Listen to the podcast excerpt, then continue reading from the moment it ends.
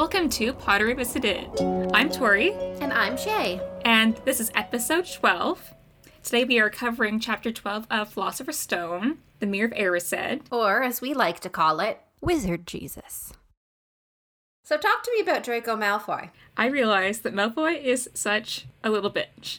Yep. Like, he started making fun of Harry for literally not having parents. Yep. Like, what kind of bratty kid does that? I'm just thinking, it's just like, haha, your parents are dead. Like, how in the world is that funny? And then he doesn't understand why no one's laughing at him. And I'm like, yeah, because who the hell are you? I think with Draco, a lot of the time, it's poorly written bullying. Like, it's what a grown person remembers bullying having been, but it's not really what it was.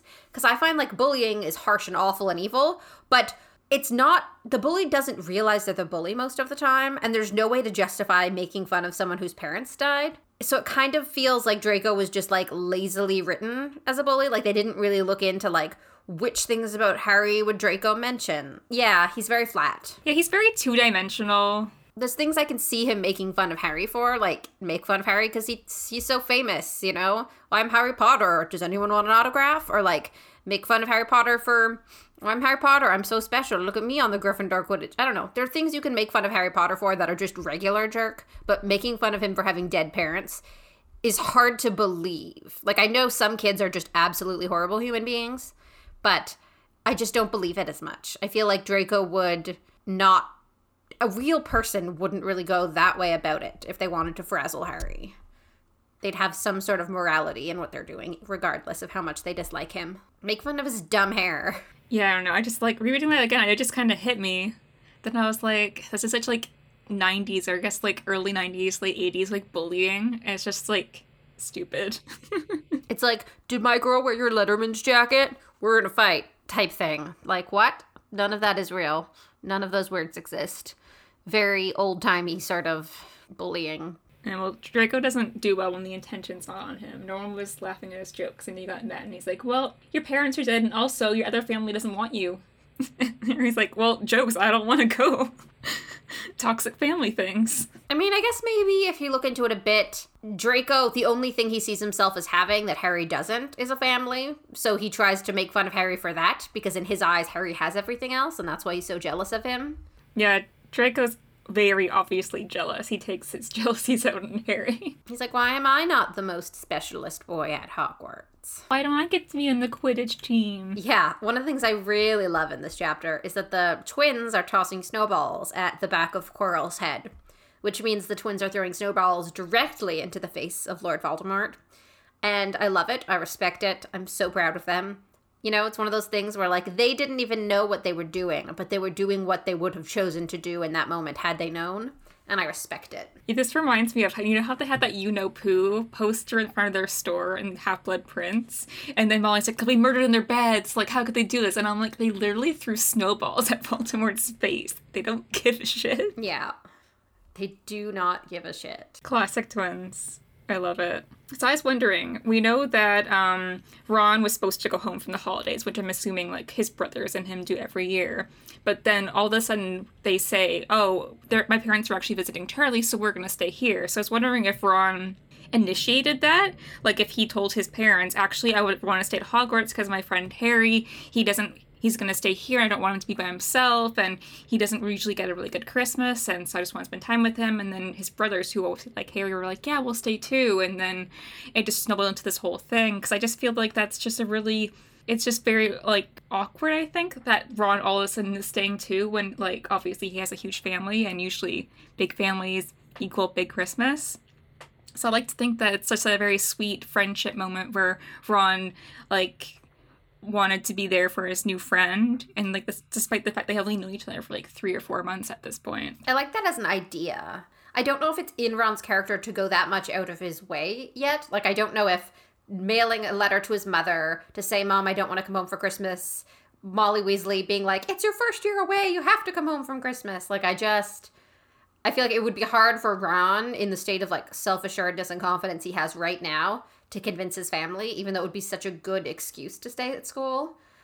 I don't know if uh if that's something Miss Weasley would stand for, either way, just like him missing out on being with the family when she won't see him again until the end of the year. Well, I think that she, if he explained it that like Harry was going to be there by himself, pretty much, because all the other boys in the dormitory were going home. And I feel like Mrs. Weasley would understand that because, you know, mother figure. Yeah.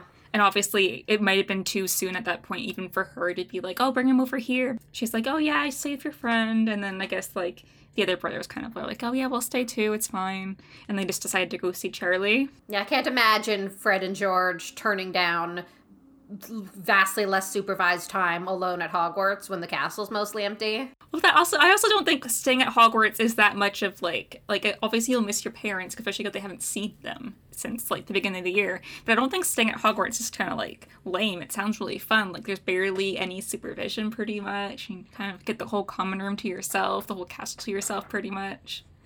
It sounds really great. Yeah, I mean, I would love to spend Christmas at Hogwarts considering I spent my Christmas alone with my boyfriend and self isolating during coronavirus. See, I think imagining Christmas at Hogwarts doesn't sound too bad after doing our COVID Christmases. yeah, but I just like the idea of Ron like being a really good friend to Harry and just like, these little moments that you don't quite notice because Ron does sacrifice a lot for Harry and like lets him into his family and I feel like the movies especially don't really show the importance of how close Harry and Ron's friendship are. And I feel a lot of people focus on the relationships in Harry Potter, and they focus on some friendships, but I just feel like Harry and Ron's friendship is really special and it gets overlooked a lot. Yep. Worm toasty feelings. Speaking of Ron, I was noticing how aggressive he is, and compared to like the movies in this book, like Malfoy moves from picking on Harry to picking on Ron a lot, and Ron's just like he doesn't. He just flips a switch. Yeah, he's not. There's not even like any like warning. He's like Malfoy says something and Ron like lunges. It's just like want to fight about it.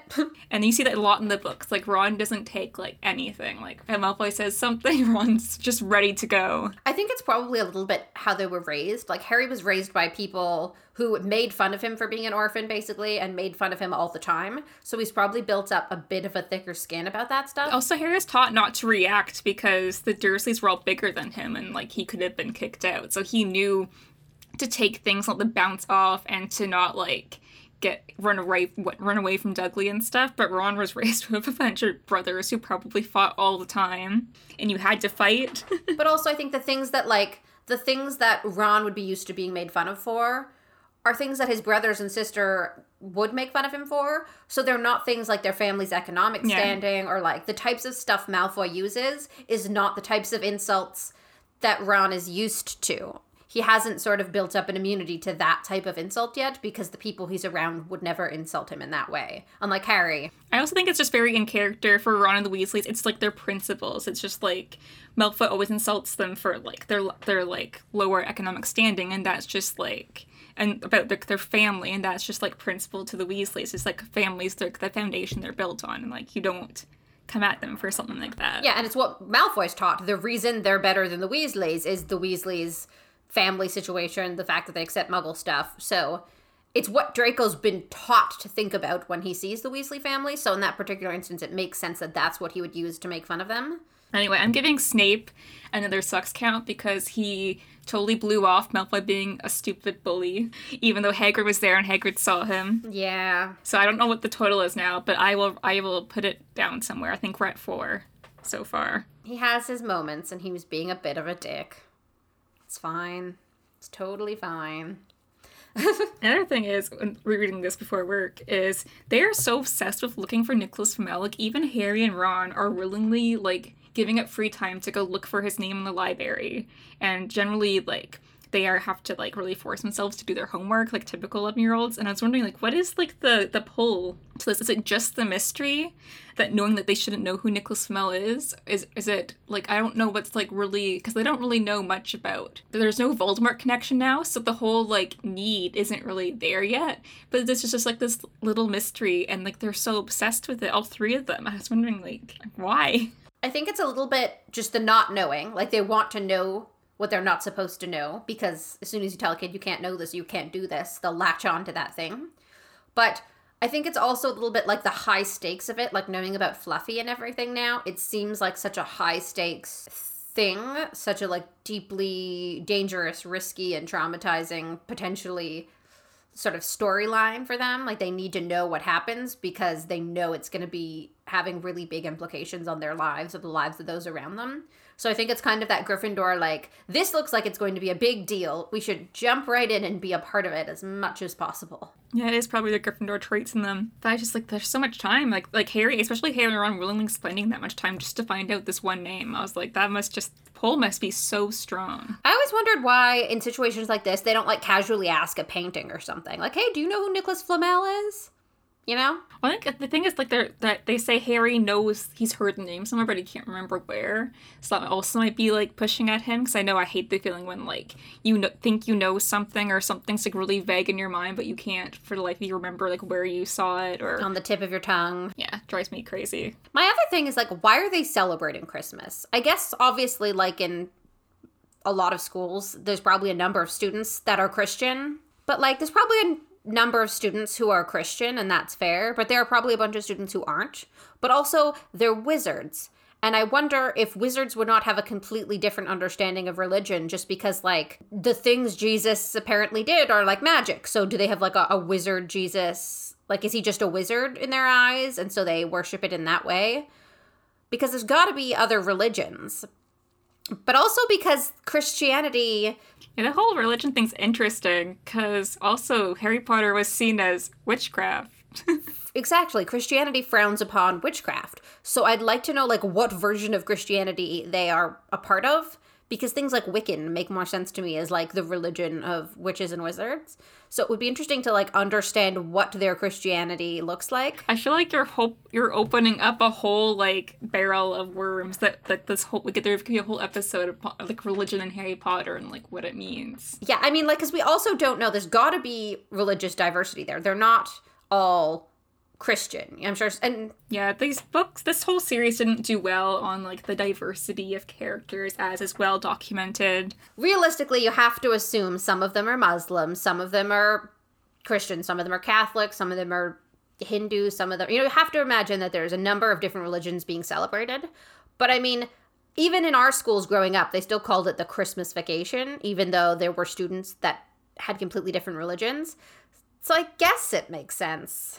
It just seems strange that I guess it's like the convenient religion to choose. Like the author, I'm guess, maybe is Christian, or that's the most common religion in the UK. I don't know. Well, I think like Christmas time is like it's a very like I don't know, just the timing works out because it's a holiday, but it's also just like the w- way of Christmas is like before the new year, looking back to the past, the past and everything. I just think it's weird how Christmas it is. Like I just feel like Wizard Christmas, even if we're assuming the wizards are some version of Christian, or if they all have their own religions but celebrate this holiday just because it's fun, whatever it is, it seems like their version of Christ- Christianity's got to be a little bit different, even if it's just magic is okay and Because you explain like a lot of things from the Bible as magic, but then it kind of changes everything. Even Santa too. Like Santa could be a wizard and just like it's this actual person instead of just like you know something you tell your children to make the magic happen.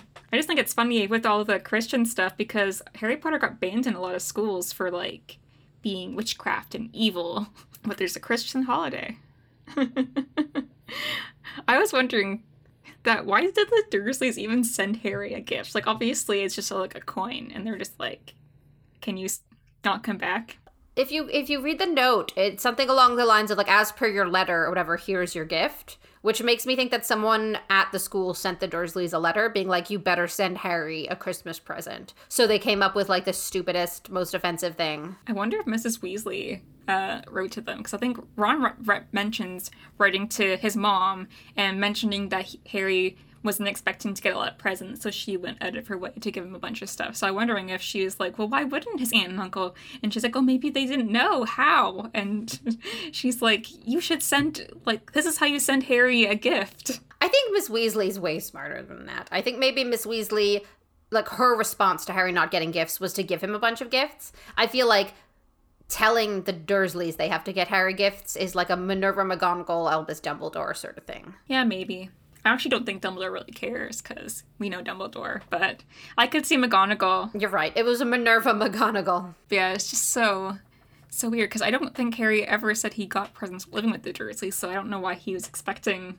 It felt like I just read it quickly, so I forgot about the note. He was expecting nothing and he got, what was it, 50 cents? 50 pence? 50 pence? Yeah, he gave it to Ron because Ron's like, this is cool. Wow. Muggle money. I love, love, love Harry getting the Weasley sweater. It's such an early sign that he's already a complete and total member of their family and he barely even knows them. Yeah. It's gotta feel so good. Like a gift like that that's not just like chocolate, because everyone likes chocolate. It's like personal and Miss Weasley made that, you know? As someone who knits, like eh, that's like I obviously magic probably helps. I wish I had magic for my knitting projects, but that's a lot of time and effort. So it's pretty impressive that she took the time to make it for him and it's not just a sweater. Like everyone in her family gets a sweater sort of like that. He immediately is a part of this family and it's it's really nice especially because knowing that Ron told her he wasn't expecting a lot, and then she just like basically gives him a gift that basically includes him in her family. Like it's not even that she just gave him like to like compare it to now like a gift card or something. It's like a very personalized gift, like something she made herself. It's very sweet. Very, very, very sweet. Also, on the subject of gifts, I love that Harry, immediately after showing Ron, decides to keep his invisibility cloak a secret. Like I find that to be a very Slytherin choice. Like, this could be used for things in all kinds of ways until I've decided how it's going to be used and I've sort of defined how it's going to be a part of our lives. I'm not showing it to anyone. And I get that. I think it's very clever, cunning, shows Harry Ron's friendship because he trusts Ron with it, but he doesn't want to share with anyone else right now. I think especially Fred and George. And I think he kind of knew that if Fred and George saw it, it would become this whole thing. And he's like, I don't want to deal with that right now. Yeah, they would use it for goofy pranks. Yeah, could you imagine the twins with an invisibility cloak? I can imagine it, and it's hilarious. But I think Filch would have had a stroke. I think it would have led to them getting caught and it getting confiscated pretty quick. So I think Harry keeping it secret was the right choice. Greg and Forge is the best uh, dynamic dynamic duo. We know our names. Greg and Forge. Gred. Gred and Forge. See, I can't even. Oh, yeah. Gred and Forge. The twin sweaters. Glorious. Really glorious. I also love how the twins seem kind of nice to Percy. I was like reading this because I'm so used to reading later books where like Percy's like kind of like their scapegoat for everything they hate. And they get really, and they kind of become more rude as they get older. But this is kind of like they tease him for being a prefect and stuff, and obviously there's some resentment because there he's shouted for more attention because he's like doing what they expect of him, and the twins are more free spirited. But they're all they're all kind of like, put your sweater on, like you're sitting with us today. It's Christmas. You're not sitting with the prefects. And it's just very cute to see I don't know if they're doing that to be welcoming and loving, or if they're doing that because they know it'll annoy the heck out of Percy. Well, I just think it's it's it's like a good natured like brothers like siblings kind of things. Like I would tease like my brother or my sister like that, and it just it feels different and more like innocent and nice than compared to like in the later books where things are a bit more rude or especially in the much later books where Percy's like don't say his name, he's a terrible person we're better off without him. The true he should not be he who should not be named. yes. Yeah, perilous Wasby. Moving into their like Christmas dinner time. I love the idea of Dumbledore in a big goofy floral bonnet. It sparks a lot of joy. These wizard crackers are they sound so much better than the, the ones I had at Christmas. I was wondering how much these like cost because they they contain like full size hats. Harry gets like a freaking chess set, like a whole like usable chess set from a cracker? Like, how big are they? And like, they have live mice and. I mean, they're probably magicked up, you know, like a lot of magic. So it's you buy something cheap and you add a bit of extra magic to it. Like I feel I can see that not being too expensive in the wizarding world where those things are possible. Like you just put a shrinking spell on things and when it breaks open they go back to their regular size. It just makes my little tissue paper crown and stupid joke and whatever else I got in my cracker this year look really bad. Yeah. Well, we can't all have wizard Christmas crackers. I wish we could, though. We also got the professors drinking on the clock, which surprises me. Like McGonagall's, like they literally say she's tipsy, and Hagrid kisses her on the cheek because Hagrid's also drinking. No surprise. And McGonagall's blushing. I let loose, McGonagall. Put your hair down. Have a good time. Like I get there, like it's Christmas time when there's only a few students, but I'm like they're still technically supervising like children. I feel like maybe one or two of them have to stay sober, but the rest of them can drink and it's fine. Yeah, I feel like that, I feel like they should maybe wait for after hours time, but you know, go down to Hogsmeade. The drinking gets weirder when we get into the time of day discussion. They eat dinner, Then they spend the afternoon outside, which tells me dinner was before the afternoon. So they had dinner at breakfast time or like dinner at early lunchtime. I think in some places in the UK, uh, dinner is actually referred to like lunchtime, and tea is like dinner, but it's like early dinner. Like I think tea is like four o'clock. When I watch like old like UK shows, like Call the Midwife or like stuff like that, they always refer to tea, like making your tea, but it's that it's like a meal. So I'm assuming that's kind of like a dinner kind of meal. But then the dinner, I'm assuming, would be kind of like a late lunch kind of affair. But weren't they having like turkey and stuff? It sounded like a dinner dinner, like a weird time of day to be eating like mashed potatoes and Yeah, no, very strange. I mean, when I have like Christmas, my family usually eats like the whole day. I don't know. I just think it's strange because a they're drinking before noon now, right? Like these Minerva McGonagall is day drunk in front of the students. Yeah, I mean, it's Christmas, so I guess. I have concerns now that I consider the time of day. Yeah, I feel like it's some kind of British Britishism. So if anyone knows, let us know, because. It's concerning. So moving back to the cloak, and we obviously we know Dumbledore gave Harry the cloak, and it was James's cloak. Harry doesn't really know a lot about his parents except for what the Dursleys have told him, which were lies, plus what Hagrid has told him, which is like based on truth, but obviously Hagrid has some kind of like hero worship. Like he says they're good people, but obviously Harry Hagrid doesn't know them as well as like their friends would. Hagrid's older than them. So this is like the first kind of thing like he gets that belongs to he knows it belongs to his father, like a physical object. So it's just like his reaction's very like interesting to it cuz like I just feel so bad for Harry that he's no one's really told him anything about his parents besides like in the passing. And so he has like no like he has this connection to it, but it's like he knows of his parents. And then this is kind of a chapter where it kind of opens up this whole grief and longing because these people he'll never know, but he hears all this stuff about, but he doesn't really get a lot of information. He just he just sort of needs to know and no one tells him anything and he only knows tiny bits about his parents. So they're almost just like this outline of people. He doesn't know any of the little things. He doesn't know what they were like. He doesn't know what they were interested in. He doesn't know Yeah, they just know that they're he, they're good people. He has his mom's eyes. He looks like his dad. They were good wizards, etc. They were murdered. That's all he really knows. And I was just wondering, why did Dumbledore wait until now to give him the cloak? Because obviously he's, he's had this for a while. Oh, and also, I think one of the big moments for Harry was finding out that his dad was also on the Quidditch team. Impacts him so much, and it's probably because it's one of the first things he's learned about his father as like just as a person, and it's something he can share with him. Yeah. So that's why Quidditch means so much to Harry. It's something he's kind of doing with his father. I feel like why he's so good at it because he, he felt like he was never good at anything and this came really naturally to him and it's also kind of like the connection like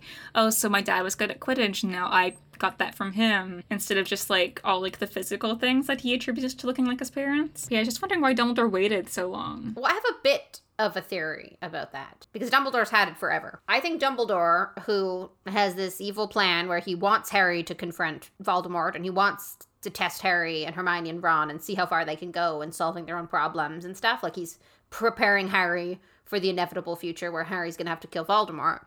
So Dumbledore waited until Hagrid told him that they were looking into Nicholas Flamel. Once Dumbledore knew that they were sort of on the case and looking into that, it was the right time to give them the cloak because they would then be able to use the cloak to further investigate. So he gave it to them as like a tool to encourage and assist them on their quest, basically. interesting and it goes back to the theory that dumbledore planned everything that happened to harry in thirst year I mean, they de- he definitely did. We'll get into some of the reasons why in the later chapters, but things are too perfectly matched to Harry, Hermione, and Ron for not to have been entirely on purpose. but master dumbledore But yeah, that's my theory. Dumbledore gave it to them, being like, okay, this is where he's headed. This is the path he's taking. I want him on this path. I'll give him this fun tool to help him on the quest. it just doesn't make sense for him to keep for any reason besides that because like what reason does he have to hold on to james's property that he never really should have had in the first place but we'll probably get into that way later on i feel like once harry got to school he could have he could have done the same thing and just leave it on his bed being like this was your dad's it's, it's yours now because it belongs to you as the rightful owner but he waits till christmas I think he he doesn't he doesn't wait till Christmas. He waits until Harry using the cloak benefits his Dumbledore's personal plan and goals. Just giving the cloak away to him isn't clever. Like it doesn't help his plan and everything Dumbledore does is sort of focused on his own end goals. So he wouldn't have like just given away something that could be used to benefit him later. He waited until it would help him to do so. And then he gave it to Harry. Oh yes, Dumbledore is very deliberate with everything he does. Yeah, but he's still a dick. So you had a Snape point here. Well, yeah, I mean Snape has filched out looking for people and sneaking around out there. And I guess it just means that he thinks Quirrell is probably the one who was sneaking around looking at library books, right? Because Snape knows someone was caught in the library, they don't know who. Snape knows Quirrell's bad news. So I feel like Harry going out there and messing up a bit and being all suspicious is probably going to make Snape a little more watchful and a little more likely to pay attention and keep a closer eye on things just because he thinks Quirrell's up to way more than Quirrell's actually gotten up to yet, kind of. Dumbledore did tell does tell Snape to watch out for Quirrell, but I don't think Snape knows at that point that Voldemort's on the back of his head, so he's assuming that Quirrell's going to go after that stone for some, probably just for his own reasons, and he is thinking that he would be using it to research, but obviously he has Voldemort on his side. So, so moving on to our last little section, we have Harry's obsession with the Mirror of Erised and just the Mirror of Erised in general. It borderlines on addiction. Very quickly becomes an addiction. Yeah, the very it's a very interesting object though. Definitely is. It's definitely like like a, a mirror that shows you your deepest desires. It's definitely a very strong kind of magic because it's almost to a sense needs to read your mind, but read deeper into your mind beyond what you're just thinking. Read into your soul, pretty much. Yeah, it's very, very interesting. Super complex magic. Yeah, I feel I felt weird reading this chapter again because I feel like I see the mirror differently now that I'm an adult, and Harry reading like reading because it even describes Harry doesn't know what he's feeling. He's going through like a depression. He's like anxious. He has like going through like grief and longing and he has all these nightmares and dreams of his parents and everything and it's just like all this like grief that he for people that he didn't know really. And it's just it's really like an overwhelming emotion reading it like because you feel so sad for this little kid who has no idea who his parents are and he's seeing them for the first time. But then he like he can't stop seeing them but they're not really there. And it's just like he wants the feeling of having a family so bad and he just stares into that mirror for hours. Yeah, I mean, if you could see yourself with the things you want most around you, you'd do it, and you do it all the time. I mean, even just think about people with like their Instagram accounts where they put all the filters on themselves to make themselves look and the makeup to look exactly how they want to look. And then that's what they put out there and that's what they want to look at and that's mm-hmm. imagine being able to not have to photoshop it and just look in the mirror and see yourself how you want to be but also doing what you want to be doing surrounded by who you want to be surrounded by it's like the ultimate television show. I think it's yeah, just for Harry too, because especially because no one's given him any any information about his parents. Half of what he knows is a lie, and so he has spent eleven years learning this lie about his parents from his aunt and uncle.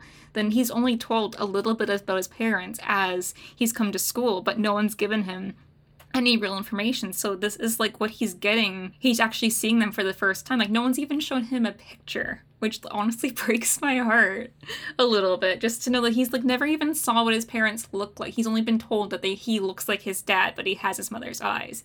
And to be able to see him smiling at them, and even like they're crying in the mirror looking at him. It says something very interesting about the mirror that the reflection of Lily and James it puts is correct because they couldn't have read that in Harry's mind because Harry doesn't know what they look like. At least not consciously. He couldn't possibly remember something that happened from them from that long ago. So the mirror is doing something beyond just reading Harry's mind because those are accurate representations of what they look like. So it's almost like it makes a culmination of everything they see in the minds of everybody who ever looks in the mirror and then uses the information that those people give them in their minds to like fill in the blanks in other people's. Very interesting magic. Very interesting magic to have him see his parents as they are despite not knowing what they look like. Very weird. I don't get how it works. So you have a theory with Dumbledore and the mirror. I always have theories about Dumbledore. So many theories about Dumbledore. So uh, after Harry's caught looking in the mirror by Dumbledore, Dumbledore's like, "Yeah, don't come here and don't look at this anymore. But on the off chance that you run into it again, let me explain to you how it works. He's like immediately like deciding, okay, this is how I'm going to use this mirror and to help Harry on his little quest, you know? He's already like back at it again immediately. Yeah, I'm wondering if he kind of set it up for like that happened to be the only unlocked classroom Probably. that Harry could get into after running from the library. It just seems very deliberate. He definitely wanted to give Harry all of the advantages he could going into the inevitable face off with Voldemort. Face off being the best term for that particular duel. Wow. Unintentional puns. I think that that's the only reason he bothered to explain it to Harry because Dumbledore's not exactly known for oversharing or giving people information just so that they can learn for fun. So it's definitely a here's all the information you're going to need later when you do the thing I want you to do. I think it says a lot about who Ron is as a person, what he sees in the mirror versus Yeah, we get a lot of Ron's psychology because Harry assumes, I mean, he's 11, so he assumes that this mirror shows you your family because that's just what he thinks, because that's what he saw. So he tells Ron, you gotta come back. So then you can show me your whole family, because I've never met some of your brothers, and like I've never seen like your fam, like your parents. So Ron's like, yeah, whatever, because it's his family. He sees them all the time. But then Ron sees himself holding the Quidditch cup, and the House Cup, and he's head boy, and he's Quidditch captain, and he's all these accolades that some of his siblings had, but he's all of them at the same time, which really shows how much he wants like glory and appreciation, and he wants to be good at something, which is basically a whole running thing of Ron's character is his insecurities about how he's perceived by his family, with his friends, with his peers, and just wanting to be good or the best at something. Exactly. That's what I think it is. And it's sad because some of those aren't true. Like he doesn't become Quidditch captain, he doesn't become head boy, but he does learn that he doesn't have to be those things because he he kind of learns throughout the, the series but like how to kind of love himself more. Yeah, I think that that's sort of the main point of all of those things because Ron doesn't just see himself being really, really good at one thing. He sees him holding all these different awards in all these different areas and all these different accolades, which says to me Ron's deepest ambition isn't to be the best at Quidditch, isn't to be the best boy in school, isn't to be the smartest, isn't to be. It's just to have something about him that makes him unique and valuable in a different way than the rest of his family. Because he has to compete with all the other siblings in his mind to stand out and be an individual and to have something that makes him uniquely significant to the family. And so the fact that it's not just one thing like, oh, I want to be smarter or I want to be, it's not any of those like sort of tangible things. He just wants something, whatever thing it might be, to make him stand alone and have significance and be He wants some kind of recognition. have his own individual sort of strength and something that makes him stand out sort of from a crowd of successful Weasleys. Yes, and it's very interesting comparing them because we have like Ron who has the whole family and all he sees is himself and he just himself and like what he wants for himself to be recognized for being good at something and not compare it to his siblings. And we have Harry who has no family, just seeing the family that he can never have all surrounding him and like being like enveloped in family, which Ron has all the time, but Harry doesn't. And they actually get in a bit of a fight because they both want to look in the mirror because they're both so drawn to it and they're both drawn to like these desires that both of them have, but they're so opposite. Yeah. It's interesting that despite being so opposite, in the core, both of them are a family that loves them. Ron wants to feel like he deserves his family's love and like they love him, so he's presenting himself in the mirror as someone who's done enough things they deserve to be loved. Or you can't not love someone who's done so many things. While Harry's is seeing a family that in his mind hypothetically would love him and did love him. That's all that's what which is interesting, really. As Dumbledore would say, it's all about love. Speaking of Dumbledore, uh, Dumbledore says that he sees himself holding a pair of woolen socks, but do we believe him? No, I don't even believe him at all. I mean, first of all, he lies all the time. Yeah, Dumbledore's a liar. So, second of all, it's a really deep and intimate question to ask a person. I never think about it as a kid. It's just this funny thing because I remember reading that in class, or because that was our class book in the third grade, and everyone's like, "That's just so Dumbledore. That's so weird and quirky." But you never think about like how deep it is. It's like, what is your deepest desire? Like that's personal. I don't think he's allowed to say. Like it depends on like what canon we believe to be canon. Like Harry thinks about it, and he's like, "Huh." Because I, I think people do theorize that he would have seen something similar to Harry, his family intact in the mirror. Maybe, and that in a real I think the only reason I don't think Dumbledore in this moment would just look in the mirror and see himself with Ariana and his brother and his parents and all being happy is that I think Dumbledore would have told Harry that. Not because he's a good person, but because if they had seen similar things in the mirror, he would so early on in the series have so much control over Harry because Harry would relate to him so much and suddenly feel so emotionally connected to him. I can't see him turning down the opportunity to have Harry hooked like that. So to me, he saw something else, which brings into question what? What is something dark? Because we know Dumbledore wanted power, so maybe he saw himself with like the ultimate power. Yeah, exactly. Yeah, so first I would say I would see him as the master of death with all the with all the um Deathly Hallows. Maybe he would have the wand, he'd have the cloak, he'd have, you know what I mean? The stone, yeah. Lending the cloak to Harry, knowing that he could get it back from Harry whenever he needs it, isn't giving it up really. So I think he could see himself as that, all the Hallows, Master of Death. He could see, I mean, if we're believing it, he could see Grindelwald, but not as a dick. I don't know. I feel like Fantastic Beasts ruined Grindelwald for me. yeah. I don't know. I don't know. But like if if that if we that believe that thing that wasn't at all mentioned in the actual canon to be a thing, maybe he saw that. yeah. Reading between the lines. Or maybe it was just something specific. Like he just saw his greatest desire might have just been like the battle he had with Grindelwald that killed Ariana. It could just be that, but it going differently.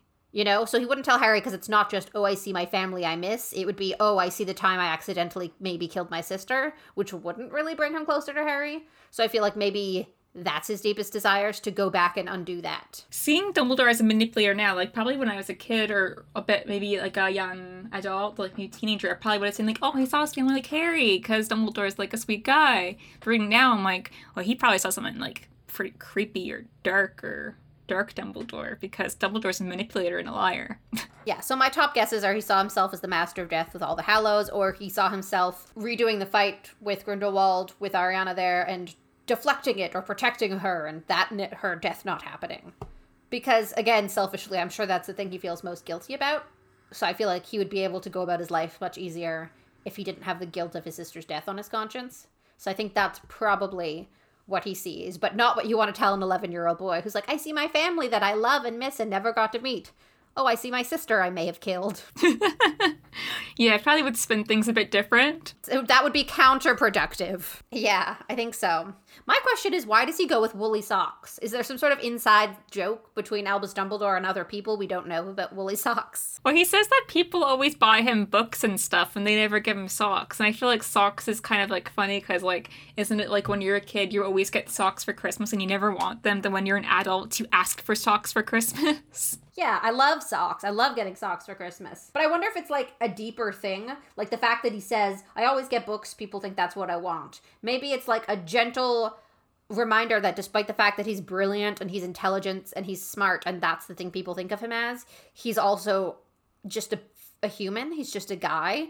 Like he's not completely godly. yeah. He still needs basic human things to survive, like socks. He doesn't always want to be ex- intellectually stimulating himself and learning more and reading. Sometimes he just wants what other humans want. And maybe it also makes him feel devalued as a whole person when people only get him gifts based on one aspect of who he is, which is his intelligence, by buying him books.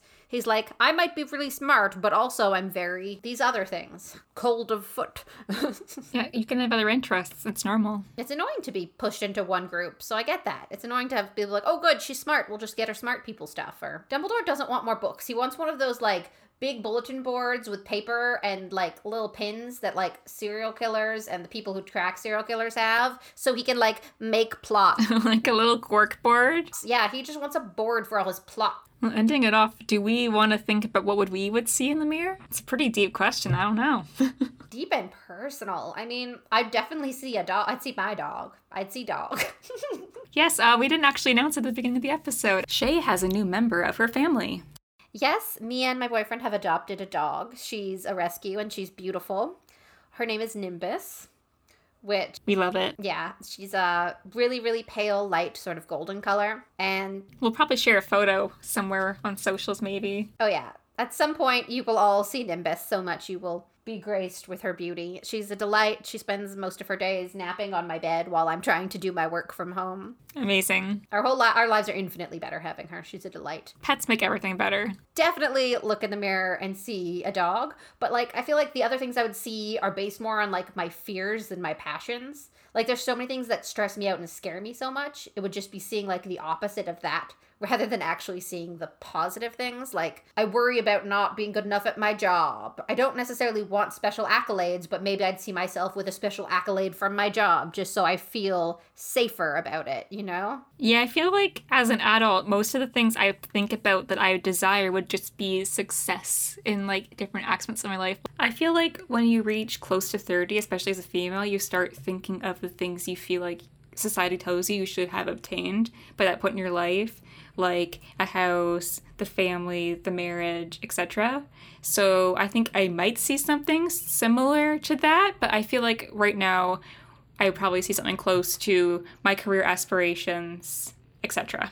Moving on to closing remarks, what are your closing remarks for this chapter? My closing remarks are I would love to know which historic wizard created the Mirror of Erised because it's very neat and it seems like some very complicated magic. And I like the idea of an invisibility cloak because I could run and go get snacks while completely naked because I hate pants. My closing remarks are that this chapter really, like, really actually got into like my heart because just thinking of the Harry and like just like this grief that he's never had to deal with until now, and it just kind of breaks my heart all over again. And just why did no one ever? Why does no one in this book until like the end of it really give him any like physical objects or talk to him about his parents? Like, it's not. I guess it's awkward. It's not okay. Thank you for listening to this episode of Potter Revisited. Thank you for listening. Don't forget to uh, follow our podcast or like our podcast on Spotify and Apple Play Music and all the other apps from which you may listen. You can feel free to reach out to us